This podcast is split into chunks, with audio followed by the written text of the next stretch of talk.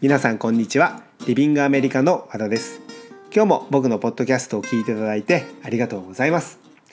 えー、今日は11月の10日土曜日ですが皆さんいかがお過ごしでしょうか、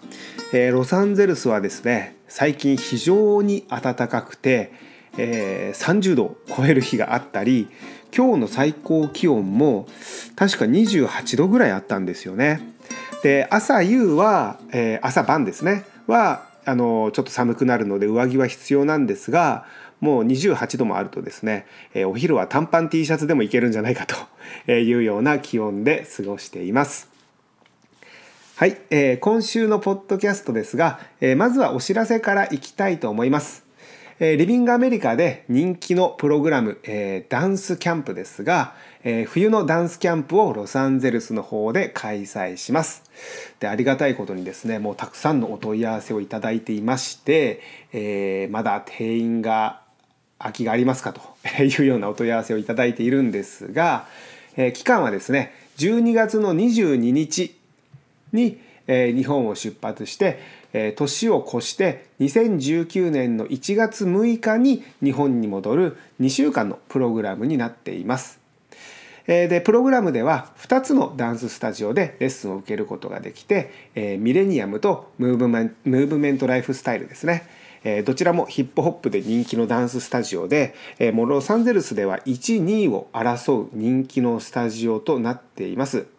でこちらのスタジオで、えー、もう好きな先生好きなレッスン好きなジャンルを、えー、自分でスケジュールを決めていただいてもう受けたいレッスンを受けたいだけ、えー、受けていただけるプログラムとなっています。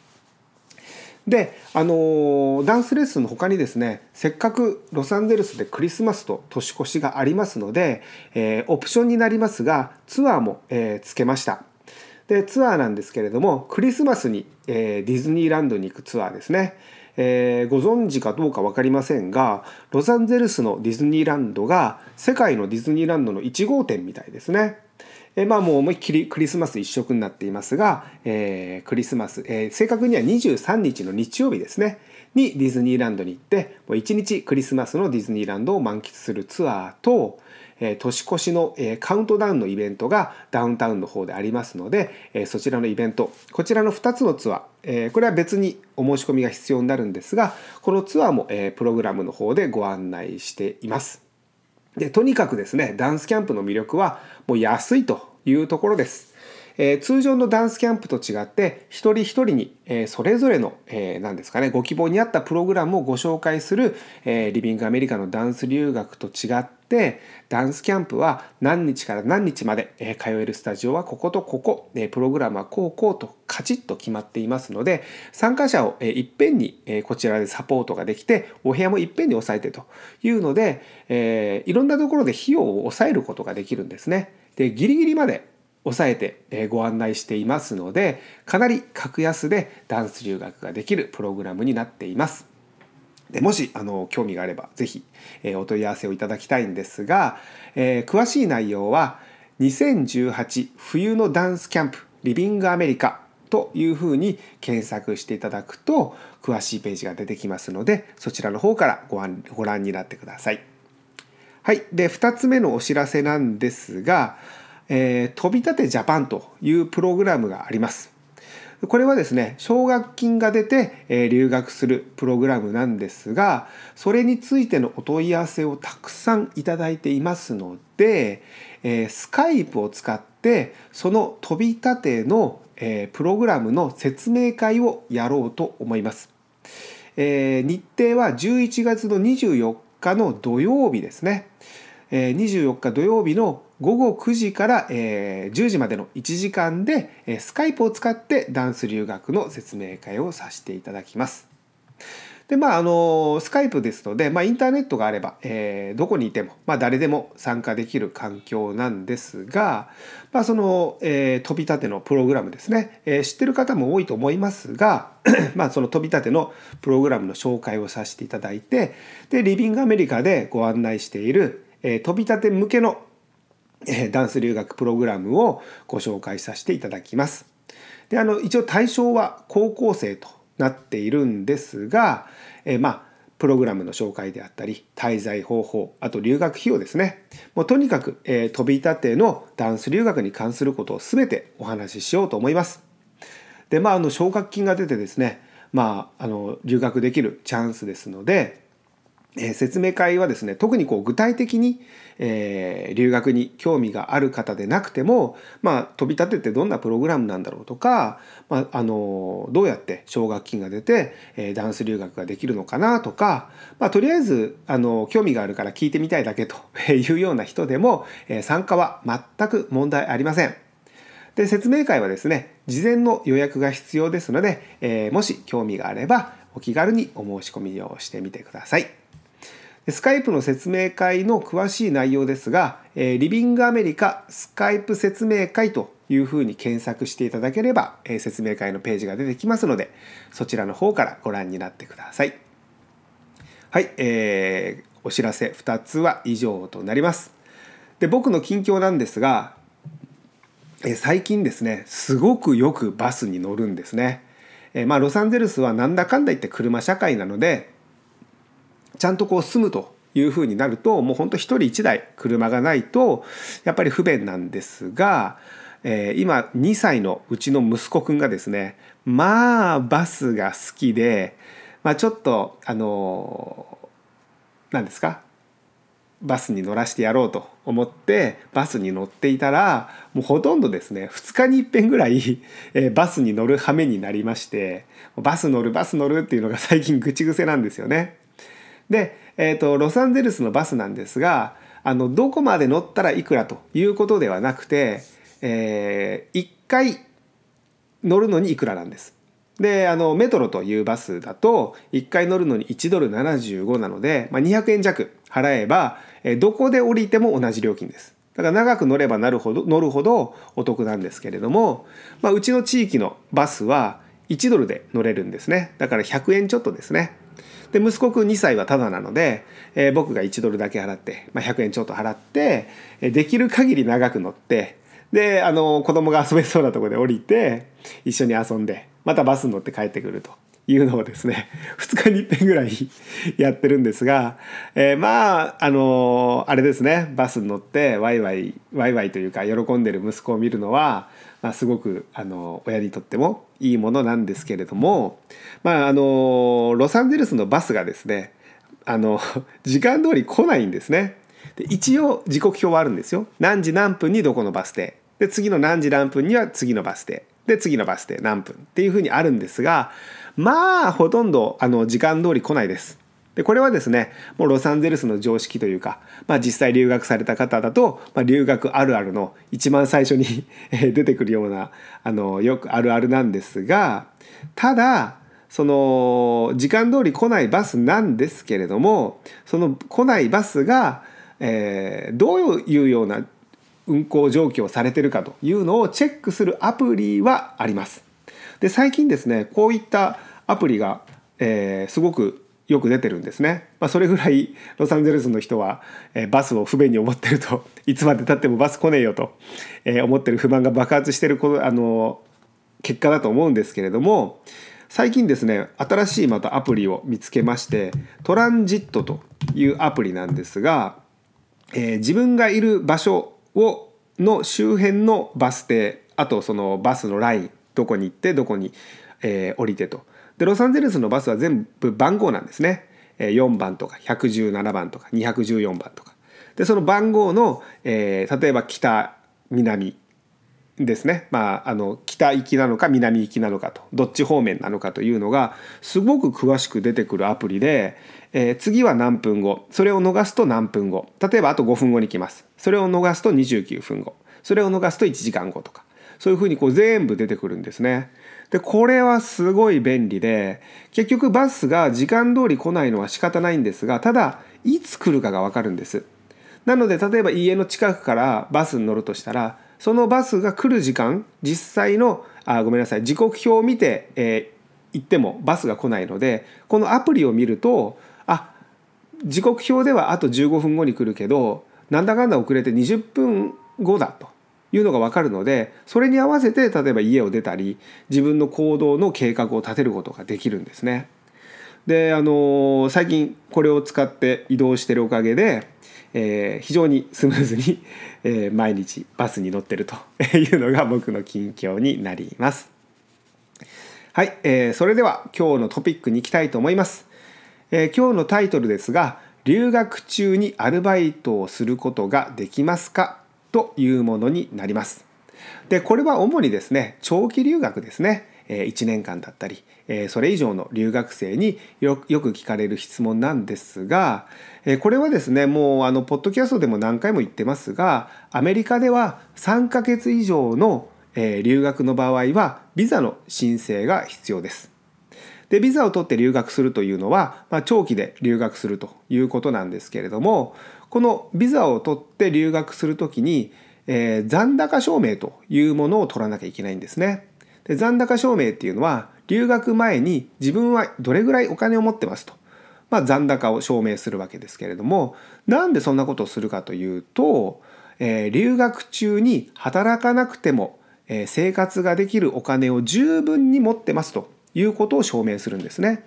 なので例えば1年の留学で残高証明が10万円だとすると、えー、当然留学中の生活費は足りませんよね。10万で1年間生活できるかというとそんなわけはないのでそういったもしもしですよそういった残高証明を提出するとアメリカ政府はあこの子は留学中働かないと生活していけないねとつまりアメリカで働く可能性がある。まあ10万円だったらもう100%働きますが働く可能性がある。つまりアメリカ人の職を奪うねと。いうふうに判断されるんですね。つまり残高証明を取るということはアメリカで働かないことを証明すると。イコール留学生はアメリカで働くことはできません。なので残高証明を取って働かないことを証明しなければいけないんですね。でこれはアルバイトでも一緒です、えー、正規雇用でも例えば日本でいう契約社員とかアルバイトとかパートとかいろいろ言い方はあると思いますが1円でもお金が出る、えー、限り仕事をすることはできません。でこれはですね、えー、リビングアメリカでもあの何回ももうご案内しているので、えー、すでにご存知の方も多いと思います。ただなんで今更ですねまたこの留学中にアルバイトすることができるのかと。いうのを、えー、ポッドキャストのトピックにしたかというと最近ですねその抜け道というか裏技を見つけました。で全ての方に、えー、全ての留学生に、えー、適用できるかというとそうでもありませんが実践している留学生が実際にいます。それでお金を稼いでいます。で具体的にどういうことかというとすごい言葉尻を捉えたような裏技の抜け道なんですけれども、えー、アメリカで働く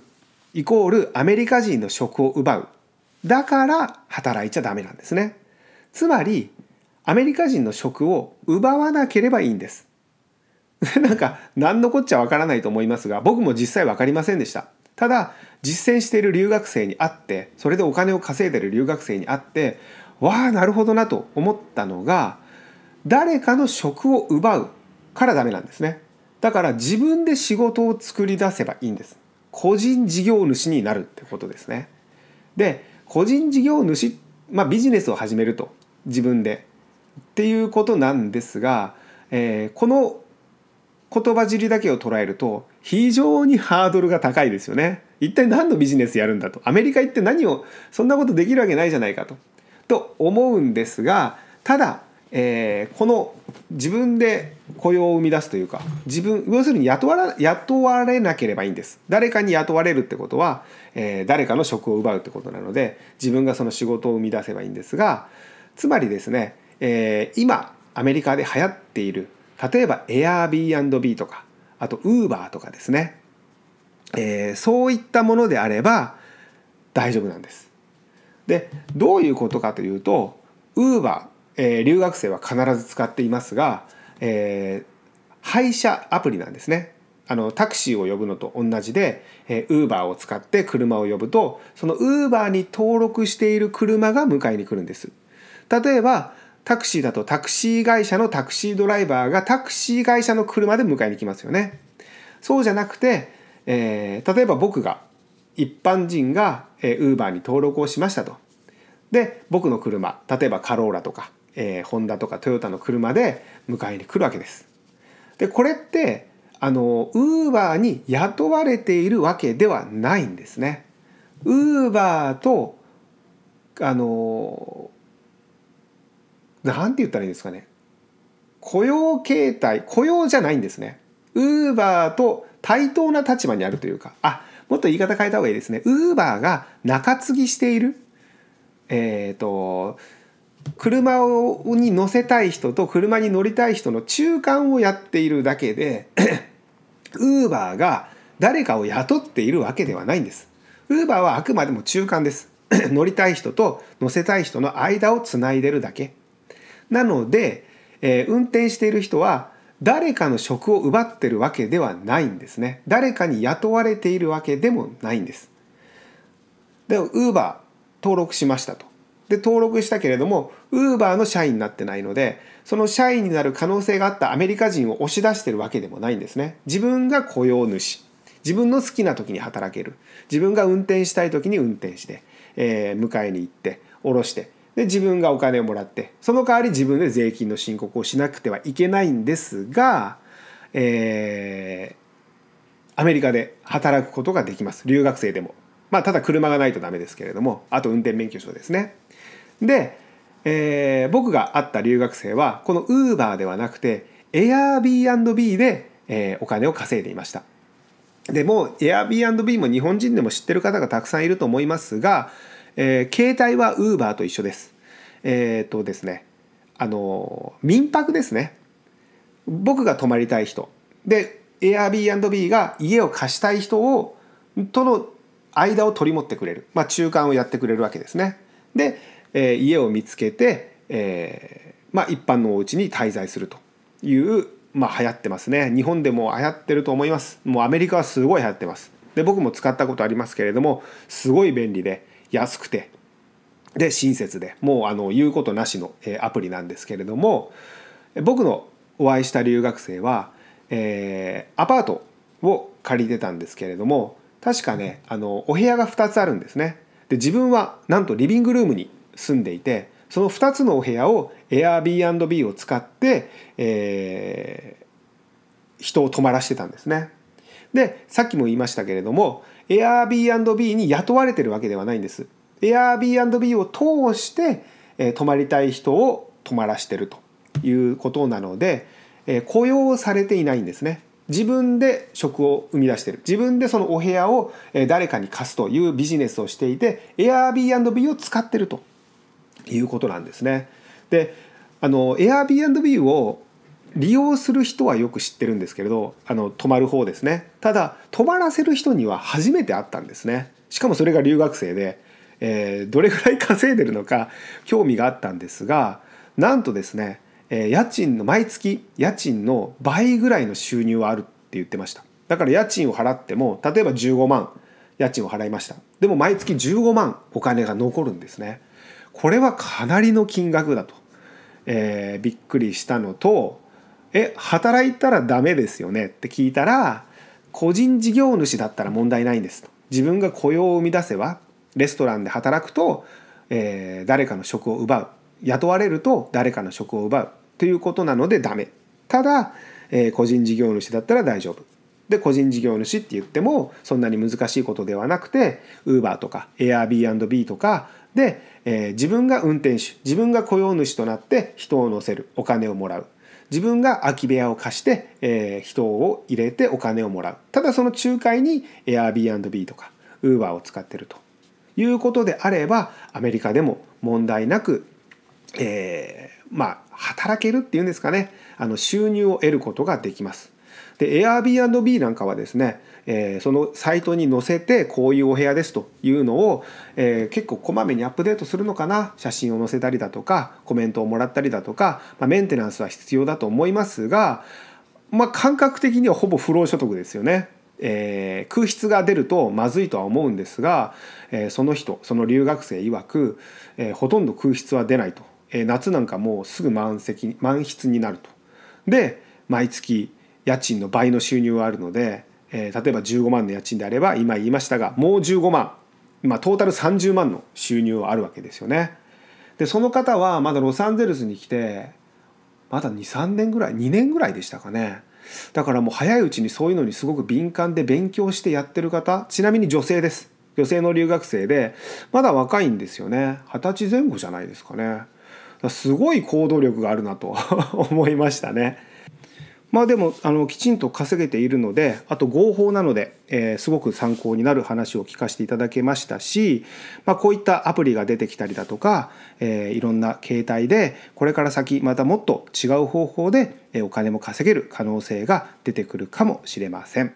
えー、今回のトピックは以上となりますがいかがでしたでしょうか？え最後にもう一つだけお知らせですが、えリビングアメリカではメールとお電話とそれから渋谷でのカウンセリングで、えダンス留学のご相談をお受けしています。で電話であれば、えー、僕の方がロサンゼルスからお電話を差し上げますし、えー、東京の渋谷でのカウンセリングであれば日本のスタッフの方がカウンセリングをさせていただいています。え、メールでもお電話でも、え、渋谷のカウンセリングでも、え、どの方法でも、え、ご相談は無料となっていますので遠慮なくお問い合わせください。はい、えー、今回の内容は以上となります。いつも僕のポッドキャストを聞いていただいてありがとうございました。